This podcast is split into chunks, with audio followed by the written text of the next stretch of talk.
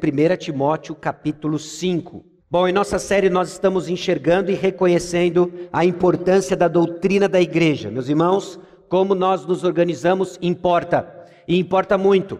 A igreja é o meio pelo qual o Senhor escolheu e determinou que a mensagem do evangelho fosse proclamada. A mensagem, ela pode ser distorcida pelo meio, então cabe a nós crescemos em fidelidade, obedecendo as escrituras no que se refere a como nós nos organizamos. Estamos sendo lembrados, inclusive, da centralidade da missão da igreja de fazer discípulos, de proclamar o Evangelho, e também vendo aspectos da vida da comunidade dos discípulos. Como é a vida daqueles que professam crer no Senhor Jesus Cristo, que pela graça de Deus foram feitos filhos de Deus. É o que nós estamos vendo, entre outras coisas, em 1 Timóteo. E hoje, em particular, nós olhamos para 1 Timóteo capítulo 5, versículos 1 a 16.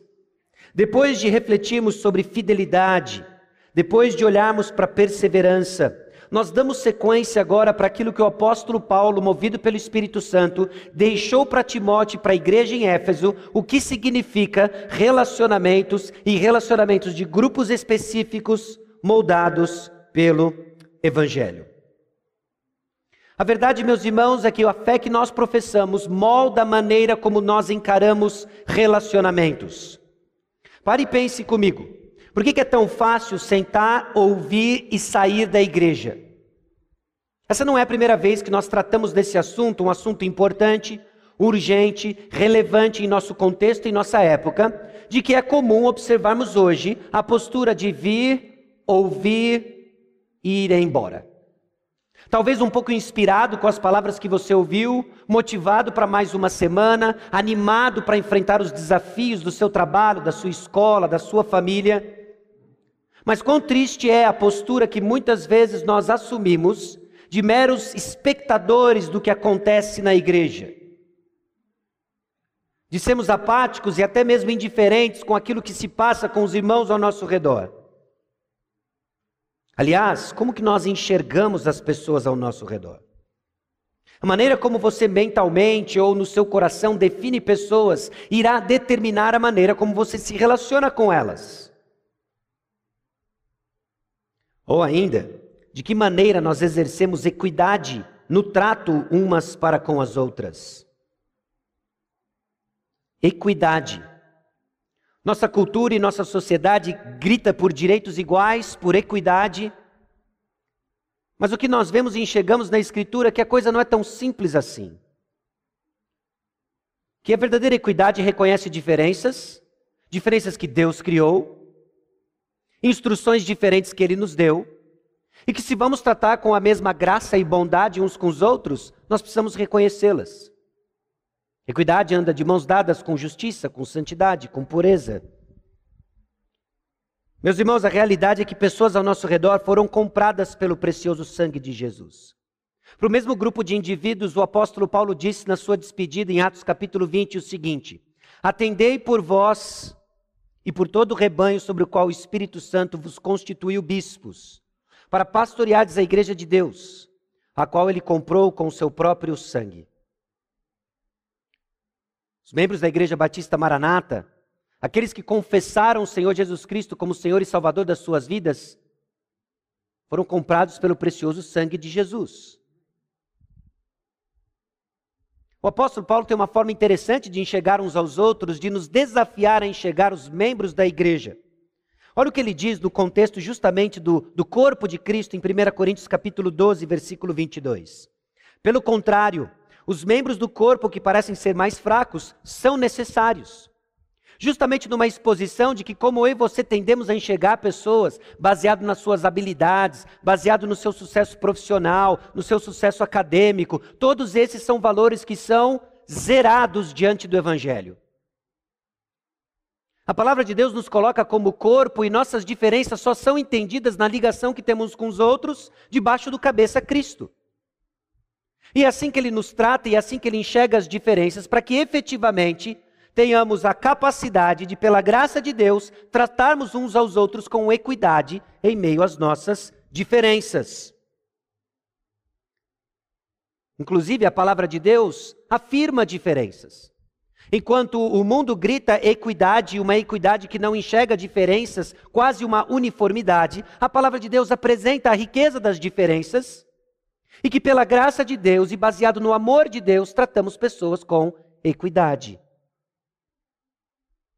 Bom, antes da nossa leitura, como temos feito ao longo dessas últimas semanas, eu quero que você preste atenção, conforme nós fomos lendo, que existe aqui uma conexão com o capítulo 4, versículo 6 e o versículo 11. Aliás, eu sei que talvez seja exigir demais da sua memória, mas há três semanas atrás, o que nós vimos acerca do versículo 11, que diz: ordena e ensina essas coisas, quase como um eco de versículo 6, expondo essas coisas aos irmãos, é que esse conteúdo da carta deveria ser ensinado para toda a igreja. Lembre-se, não se trata de uma carta pessoal apenas para Timóteo. Timóteo, guarde isso às sete chaves.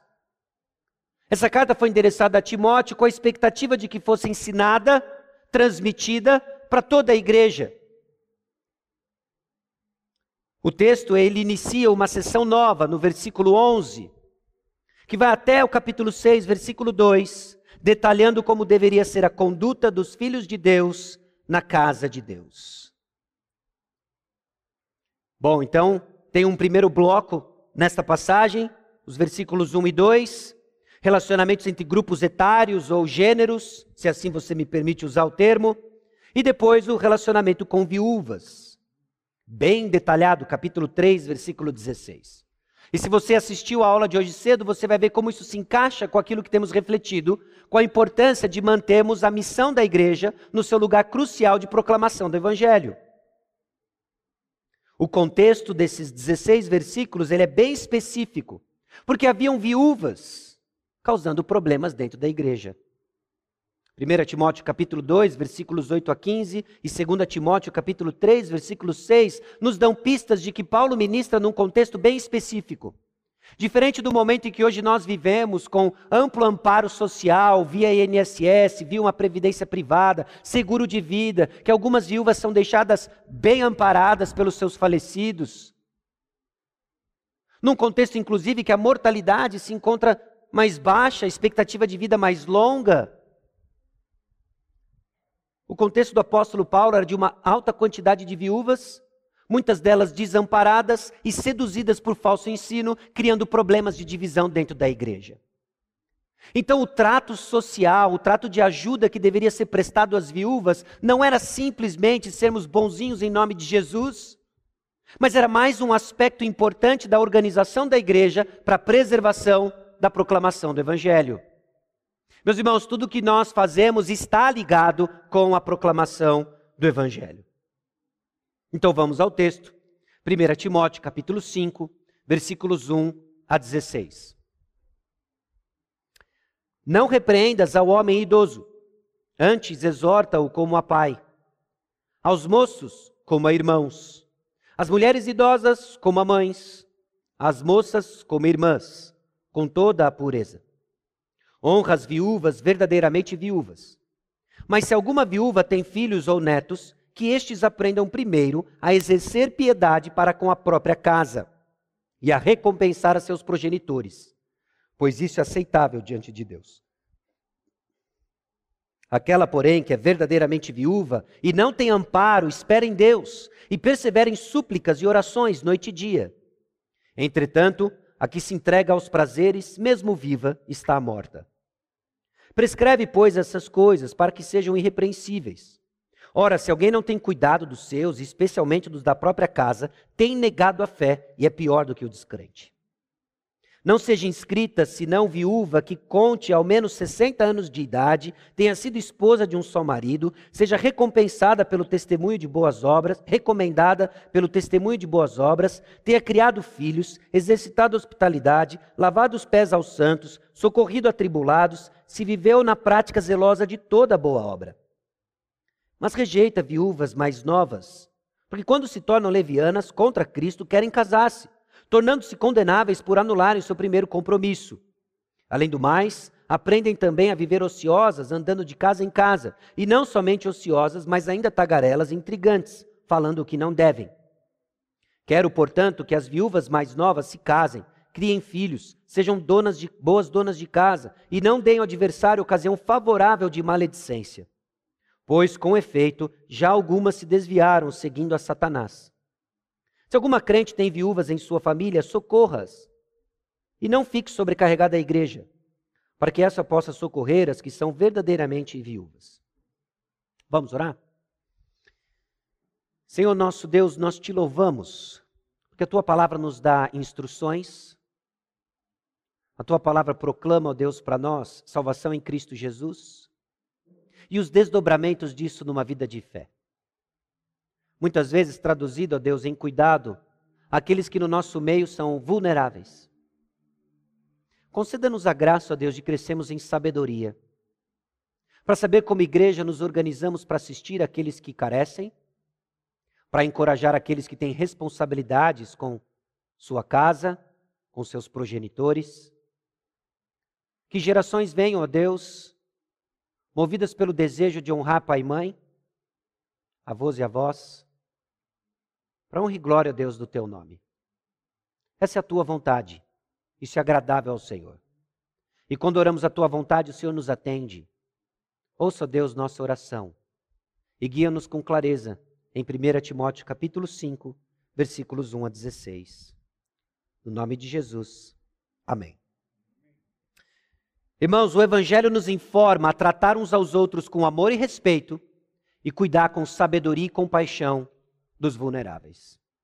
Quando somos informados do que Cristo Jesus fez por nós e em nosso lugar, nós somos encorajados a respeitar uns aos outros, a tratar uns aos outros com amor e a cuidar daqueles que são vulneráveis em nosso meio com sabedoria e compaixão.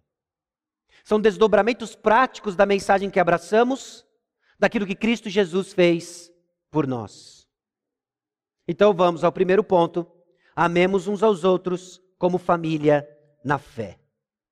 Eu quero chamar a sua atenção aos verbos que o apóstolo Paulo usa no versículo 1. Ele começa dizendo para não repreender o homem idoso, mas exortá-lo como a pai. Há uma proibição, há um encorajamento. Não repreendas, antes exorta-o. Já nos dando pistas do seguinte, muitas vezes óbvio, mas esquecido. Existe uma forma errada de falarmos uns com os outros. Existe uma maneira equivocada de falarmos uns com os outros. Quando desconsideramos que o Senhor nos fez diferentes em momentos diferentes, nós corremos o risco de falar errado uns com os outros. Assim como existe uma maneira errada de falarmos uns com os outros, existe uma maneira certa de falarmos uns com os outros. O Evangelho nos leva a reconhecer de que existe uma maneira errada de tratar uns aos outros, por vezes em desrespeito, por vezes em falta de amor. Existe uma maneira correta quando devemos, como devemos falar uns com os outros. E o Evangelho nos chama uma comunicação apropriada. Aquele que tem a mente de Cristo, aquele que tem o coração transformado, está num caminho de crescimento, de compreensão de como ele trata, de como ele se comunica uns com os outros. O fato de que alguns de nós têm um pouco mais de cabelo branco, um pouco menos de cabelo, requer uma forma diferente de ser tratado por aqueles que têm uma vasta juba e muitos cabelos pretos. Olhando para aqueles que faltam cabelo ou de cabelos brancos e dizendo: Isso nunca vai acontecer comigo. Vai, e mais rápido do que você, imagina. Então existem formas como nós nos tratamos de acordo com o momento de vida que nos encontramos. Isso é bom. É bom porque comunica uma mensagem para um mundo confuso. Justamente um mundo que grita, diz respeito àqueles que são mais velhos, anulação dos gêneros que Deus criou, homem e mulher, Deus os criou. Nós já abordamos sobre isso em 1 Timóteo capítulo 2. Existe uma comunicação apropriada. E aqui o apóstolo Paulo coloca os quatro grupos: o homem idoso, os moços, mulheres idosas e moças. Isso não é inovação do apóstolo Paulo. Esse já é um padrão que vem desde o Antigo Testamento. desde as primeiras instruções que Deus deu ao seu povo, regulamentando justamente o que, que significava viver como povo de Deus, no meio de nações que não conheciam o Senhor, nações pagãs, e como eles deveriam viver, dando evidências de que Deus estava no nosso meio. Levítico capítulo 19, versículo 32 diz: Diante das cãs te levantarás e honrarás a presença do ancião, e temerás o teu Deus. Eu sou o Senhor. O símbolo de submissão e respeito àqueles que são mais velhos mudou ao longo do tempo. Mas cabe a nós, e é a nossa responsabilidade, de identificarmos a maneira como nós vamos comunicar respeito no contexto em que nós estamos, no momento de vida que nós estamos, seja social, seja de época, e exercitá-los. Para aqueles que não conhecem Jesus Cristo, entrarem por aquela porta, acessarem esse link e ver a maneira como nós tratamos aqueles que são diferentes. Com respeito, com equidade, E o detalhe é, para cada um dos grupos possíveis, tem um correspondente familiar. Ele fala o homem idoso como a pai, os moços como irmãos, as mulheres idosas como a mães, as moças como irmãs. Interessante que o apóstolo Paulo nos leva a entender que nós não somos uma mera comunidade de amigos, mas uma família. A primeira vez que me chamaram bastante atenção não foi há muito tempo atrás. Mas no conversa com um amigo, nós estávamos conversando sobre relacionamentos de amizade dentro da igreja e, em específico, relacionamento de amizades entre sexo oposto. E conversando sobre como a palavra de Deus nos informa de sabedoria no trato desses relacionamentos. Ele me chamou a atenção e disse: em nenhum lugar da Bíblia você vê um apóstolo, ou Deus, obviamente, nos encorajando a chamar de caros brothers em Cristo. Brothers no sentido de amigos. Brothers tem em todo lugar, obviamente. Amigões. Trutas. Parças. Não estou condenando a nomenclatura, os jovens fiquem à vontade de se chamar dessa maneira, desde que vocês se tratem como família, como irmãos em Cristo.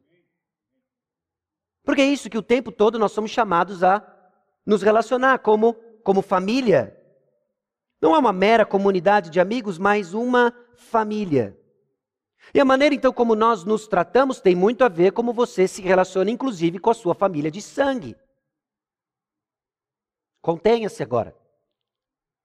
Sim, existem todos os dramas, mas no final das contas continua sendo família. Não tem o que você faça para tirar do seu DNA genes, você pode se distanciar, você pode se isolar, mas ainda é sua família. Cada célula do seu corpo grita isso. Nós temos conflitos, nós nos decepcionamos, nos machucamos, mas nós somos uma família. Misericórdia.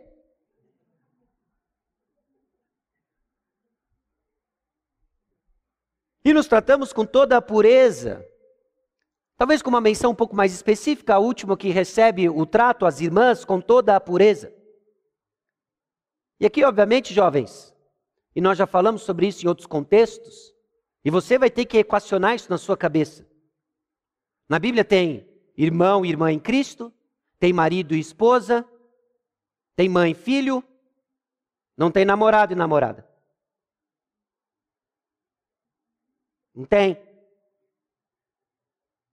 Não estou falando para você terminar o seu namoro.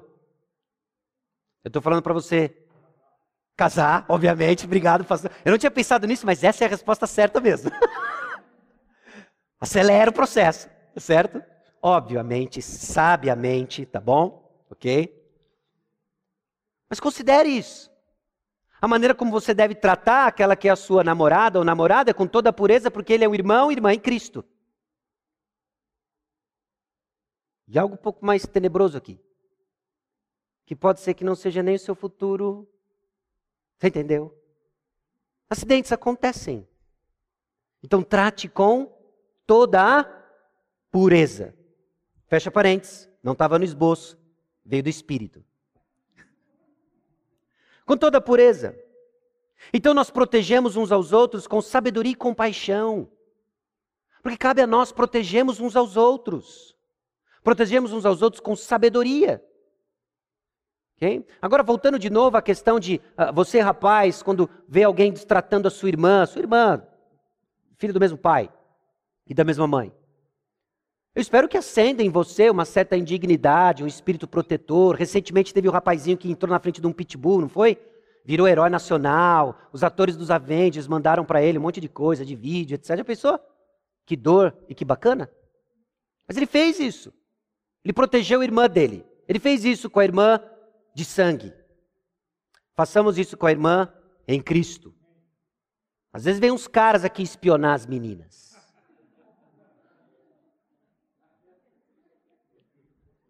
Os caras vêm. Seja bem-vindo no nosso meio.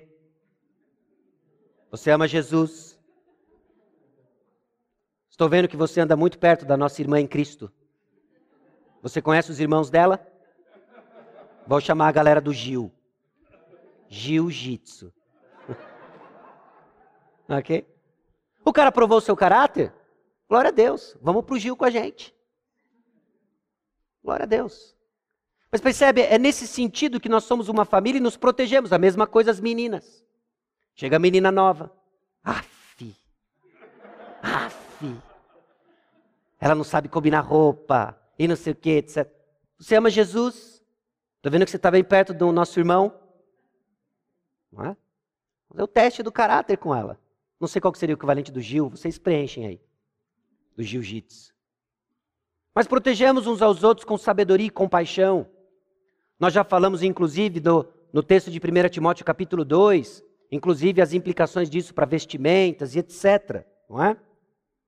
E obviamente que isso está em contraste com o contexto sensualizado que Paulo escreve para Timóteo. 2 Timóteo capítulo 3, eu vou mencionar essa passagem, mas vou lê-la só essa vez. Uh, ah, 2 Timóteo capítulo 3, versículos 6 e 7. Vou mencionar mais de uma vez, né? Pois entre estes se encontram os que penetram sorrateiramente nas casas e conseguem cativar mulherinhas, sobrecarregadas de pecados, conduzidas de várias paixões, que aprendem sempre e jamais podem chegar ao conhecimento da verdade. Então existiam mulheres que estavam seduzidas por paixões sensuais, ligadas à carnalidade, com algumas nuances sexuais, mas não só isso, guiadas pelos seus desejos. Em contraste a isso, Timóteo, trate as moças como irmãs com toda a pureza. Inclusive, deveria guiar as motivações de Timóteo porque se ele vai tratar as pessoas com equidade, ele precisa reconhecer que com as moças é diferente, é com toda a pureza. Capítulo 4, versículo 12, que nós vimos há três semanas atrás. Ninguém despreze a tua mocidade, pelo contrário, torna-te padrão dos fiéis na palavra, no procedimento, no amor, na fé e na pureza. Meus irmãos, o Evangelho nos molda, nos forma de que nós devemos amar uns aos outros como família na fé. E isso é importante. Isso é muito importante. E vão ter outras implicações agora na segunda parte, versículos 3 a 16, quando nós vemos que a família na fé cuida dos vulneráveis. Eu fiz uma substituição já aplicando no nosso contexto de viúvas para vulneráveis. Viúvas provavelmente representavam o grupo mais vulnerável no contexto do apóstolo Paulo. O que talvez no nosso contexto hoje não seja verdade, mas que ainda é um grupo, obviamente, que carece de atenção de diversas maneiras. Então, honra as viúvas verdadeiramente viúvas. É assim que inicia o capítulo, o versículo 3. Honra as viúvas verdadeiramente viúvas. Inclusive, essa é uma prova da verdadeira fé.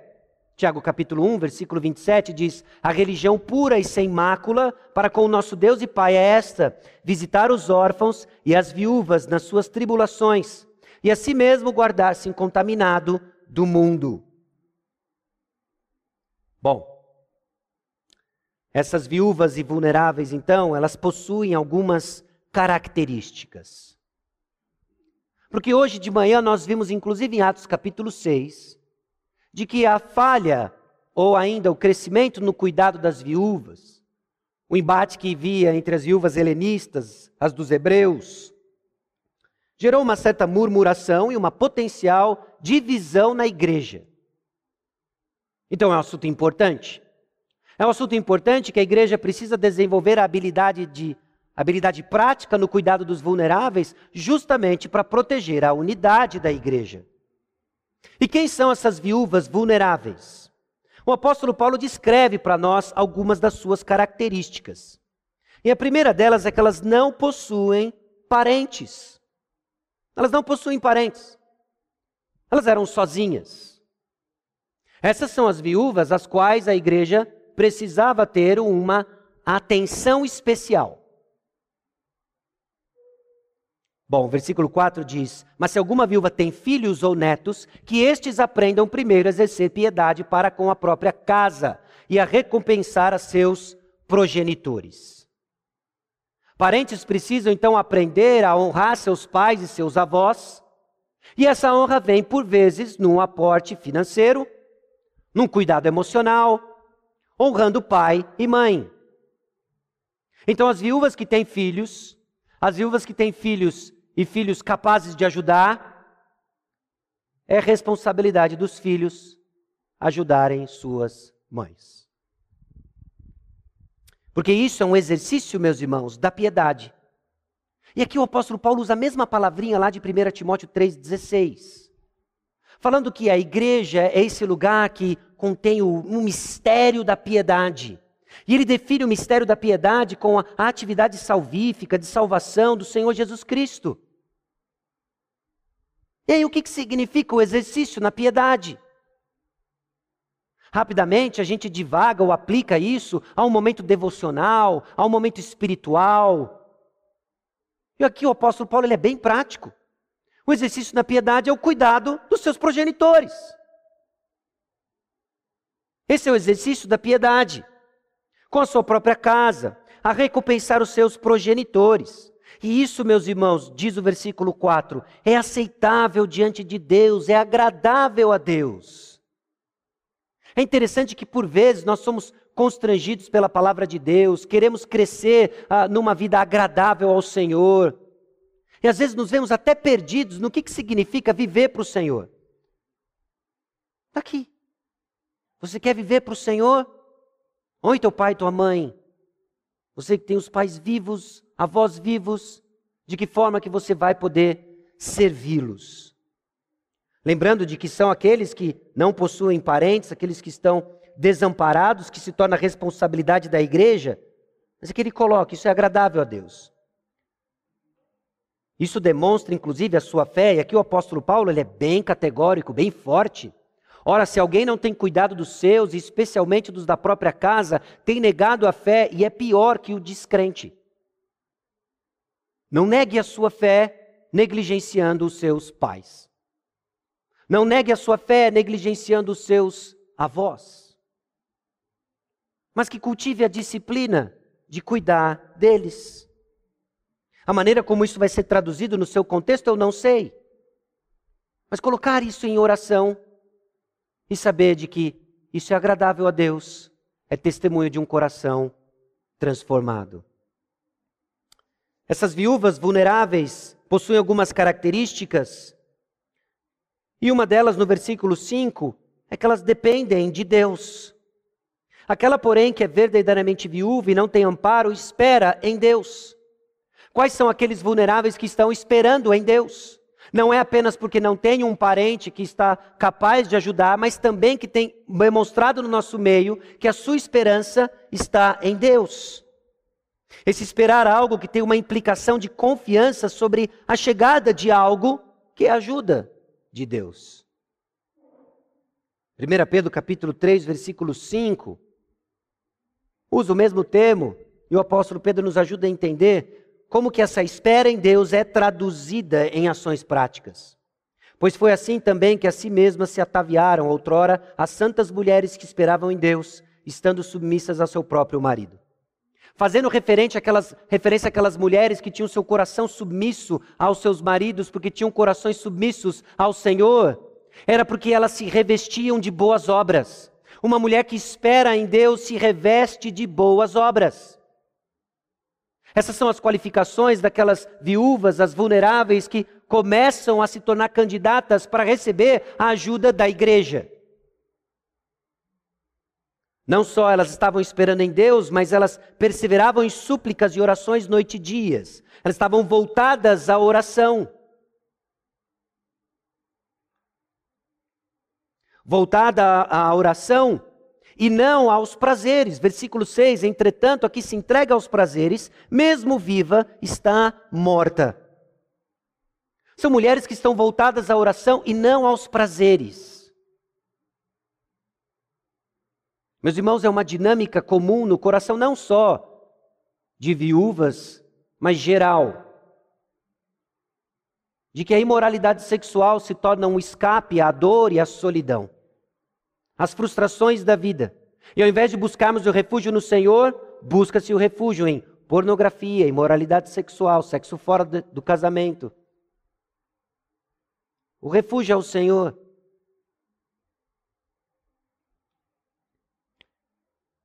Essas eram mulheres que, mesmo vivas, estão mortas, como o filho pródigo em Lucas capítulo 15, que estava vivo, mas morto.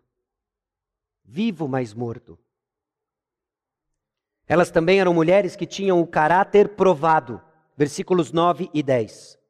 Não seja inscrita senão viúva que conte ao menos 60 anos de idade, tenha sido esposa de um só marido, seja recomendada pelo testemunho de boas obras, tenha criado filhos, exercitado hospitalidade, lavado os pés aos santos, socorrido a tribulação, atribulados, se viveu na prática zelosa de toda boa obra. São marcas de caráter muito parecidas com aquilo que nós vimos em 1 Timóteo capítulo 3, versículos 1 a 11, apontando para a realidade de um caráter que dá evidência de um coração transformado pelo evangelho. Coisas do tipo mulheres maduras, que foram esposas fiéis, que cuidaram de seus filhos, hospitaleiras, servas humildes, altruístas, amorosas e bondosas. Elas dão evidência de um caráter de excelência e transformado pelo Evangelho. Essas são as viúvas candidatas à ajuda da igreja em Éfeso essas são as marcas daqueles que são vulneráveis do nosso meio e candidatos à ajuda, de que existem ciclos de responsabilidades, e o apóstolo Paulo deixa isso claro, e a razão talvez venha te chocar, mas ele deixa claro no versículo 16, para não sobrecarregar a igreja.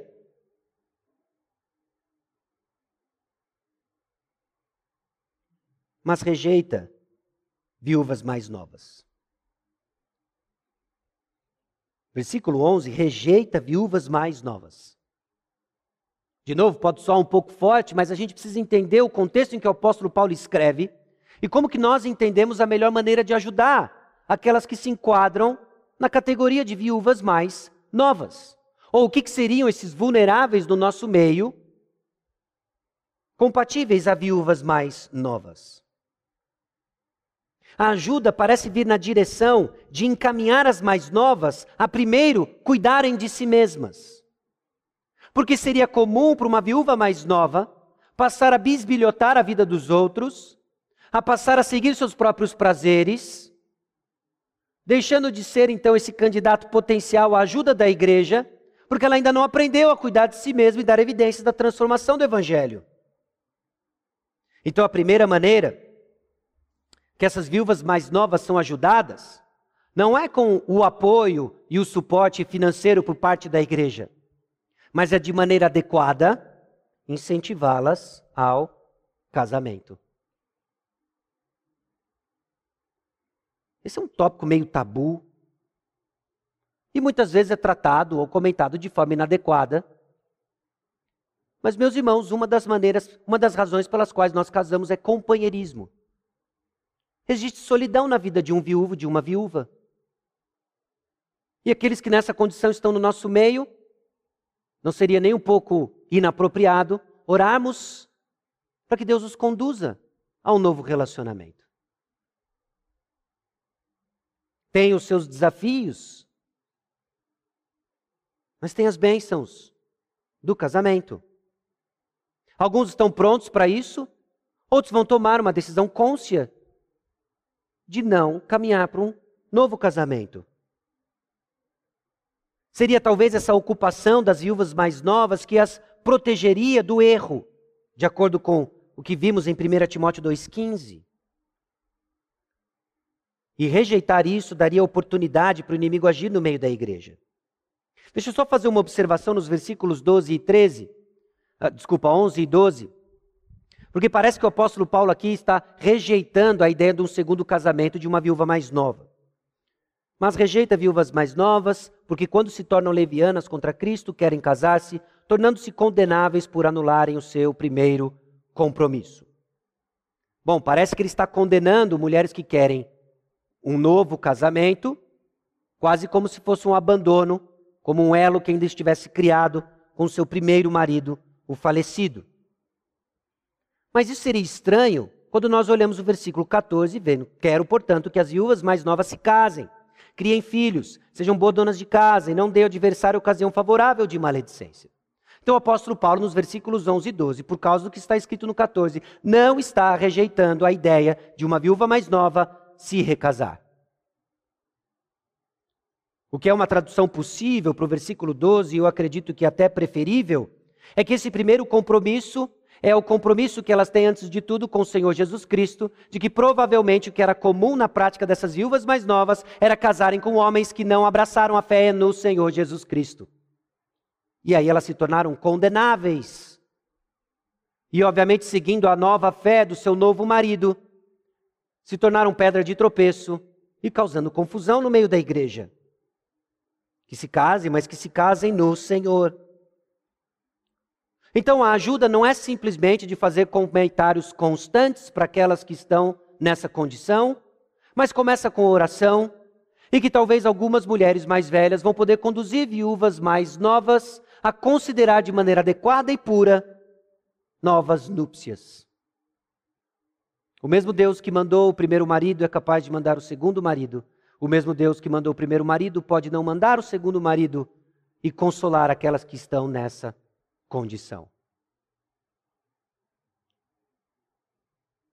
A segunda maneira de ajudarmos essas que se encontram nessa condição é uma instrução à vida produtiva.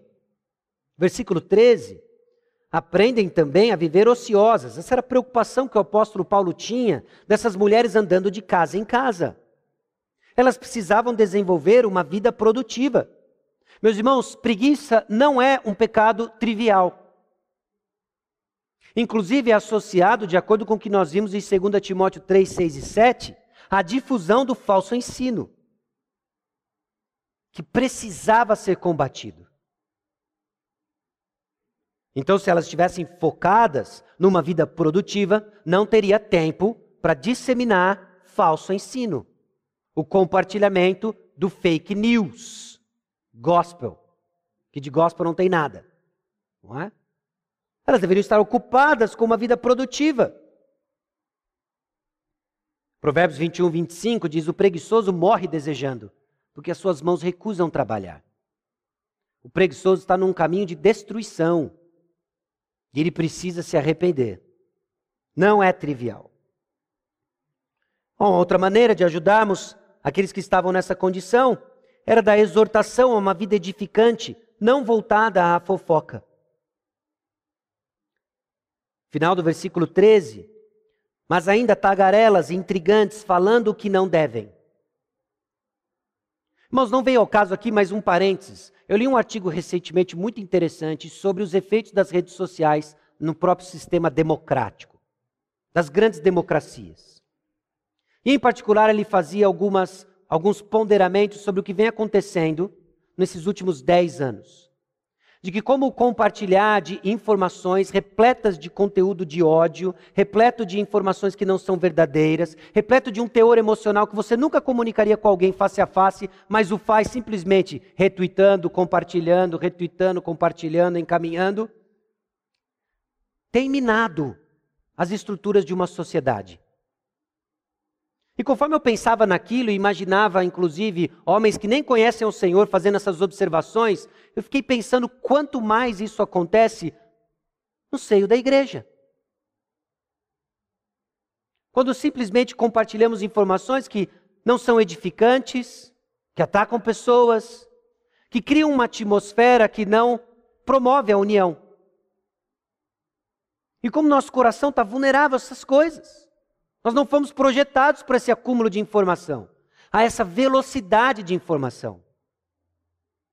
Então foi-se o tempo em que alguém lhe falava alguma coisa atravessada e você tinha uma semana até o próximo domingo para pôr em oração, ponderar, esfriar a cabeça, ver como você estava sendo insensato na sua ira, se preparar no Senhor para que no próximo domingo você encontrasse o irmão e fosse até capaz de, sinceramente, trocar o cálice com ele. Mas hoje alguém lhe diz algo atravessado no domingo, à noite você já vê algo que ele postou, e aí você lê o que ele postou carregado do que ele fez para você no domingo, e aí você uh, dá um dislike no seu coração, e você compartilha aquilo, ou, e, e aí você começa a ver aquelas postagens, aquelas fotos, é um metido, é um aparecido, e aí começa. E o seu coração, ao invés de descansar a semana e descansar no Senhor, ele está repleto de coisas. Meus irmãos, imagina isso na mão dessas mulheres desocupadas, intrigantes, falando o que não devem e fazendo aquilo que Deus odeia. Sim, Ele odeia. Provérbios capítulo 6, versículos 16 a 19 diz: Seis coisas o Senhor aborrece, e a sétima sua alma abomina olhos altivos, língua mentirosa, mãos que derramam sangue inocente, coração que trama projetos iníquos, pés que se apressam a correr para o mal, testemunha falsa que profere mentiras. Volta no começo lá. Seis coisas o Senhor aborrece e a sétima sua alma abomina. Um, dois, três, quatro, cinco, seis, o sete, o que semeia contenda entre os irmãos. Aí tem, não, mas é que Deus, ele odeia o pecado, não o pecador. Mas, sério, literalmente aqui, ele não está falando que Deus odeia as contendas entre os irmãos. Deus odeia o que semeia contendas entre os irmãos. O inferno não está cheio de pecados abstratos, está cheio de pessoas associadas a pecados. Deus odeia isso. Deus odeia aqueles que semeiam contendas entre os irmãos. E a única razão, meus irmãos, que não desce fogo do céu, não é porque tem um forro aqui,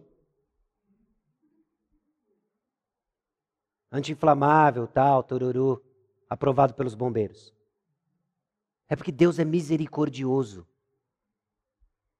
É porque o que está sobre nós é a misericórdia de Deus. Mas levemos em consideração a seriedade dessas palavras. O que semeia contendas entre os irmãos. Meus irmãos, existem desafios para nós aqui. E essa passagem nos encontra logo depois de refletirmos, inclusive, sobre Atos capítulo 6. A necessidade de crescermos em sabedoria para assistir aqueles que no meio, no meio, nosso meio se encontram em condições de vulnerabilidade. Versículo 16: Se alguma crente tem viúvas em sua família, provavelmente uma menção ao discipulado que as mais velhas deveriam fazer às mais novas socorras. E não fique sobrecarregada a igreja, para que essa possa socorrer as que são verdadeiramente viúvas. Às vezes o pessoal usa a expressão de que o cobertor tem um tamanho só e você tem que decidir se você cobre o pé ou a cabeça. Você decide aí. Se você é alguém friorento no pé, ou tem medo da mão da noite, a mão que pega o seu pé, você tem medo da mão? Tem gente aí já se identificando. Então é óbvio que você vai cobrir o pé. Se você tem o pé cascudo, não tem medo da mão da noite, mas não quer ser acordado com o barulho do pernilongo, você vai cobrir a cabeça. Não dá para cobrir os dois. Meus irmãos, os recursos que Deus tem nos confiado, eles, pela graça de Deus, são abundantes, suficientes, mas escassos. Deus pode nos dar, o dono de todas as coisas, tudo. Mas nem sempre ele age assim. Porque ele também quer trabalhar no coração dos mordomos, que somos nós. E às vezes ele vai nos colocar em situações difíceis para escolher. Uh, lembra aquele papo sobre equidade?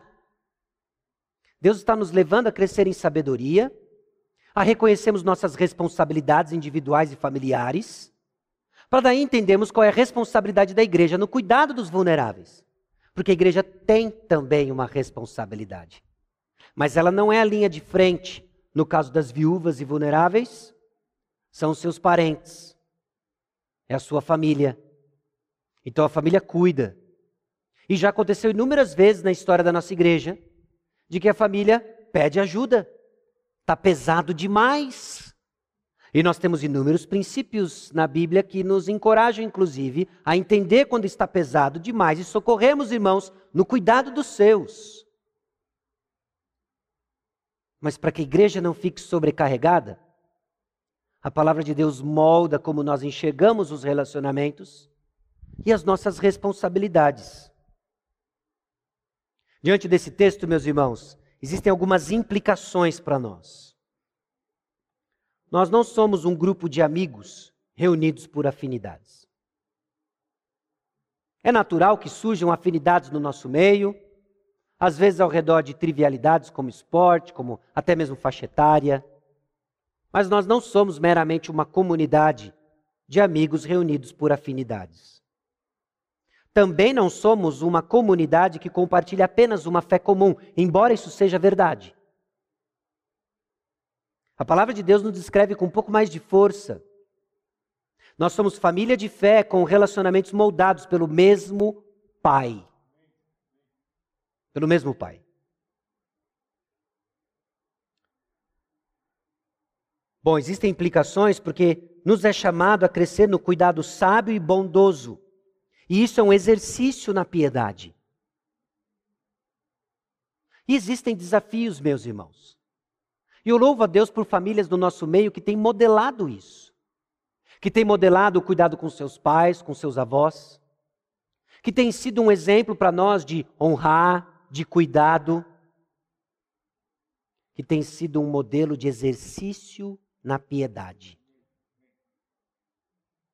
Então, ao invés de simplesmente buscarmos o exercício na piedade, estereotipado numa, numa vida de oração monástica, Olhemos para aqueles que têm pais idosos, enfraquecidos, que têm cuidado dos seus. Olhemos para aqueles filhos que têm cuidado dos seus pais, numa situação de vulnerabilidade, talvez não financeira, talvez sequer de saúde, mas emocional. Nós vemos que a sabedoria nos chama a entender o lugar da ajuda da igreja e nesse processo, inclusive, quando estamos desenvolvendo o ministério diaconal, aparando arestas, oremos para os diáconos, que tomam decisões difíceis na ajuda de pessoas.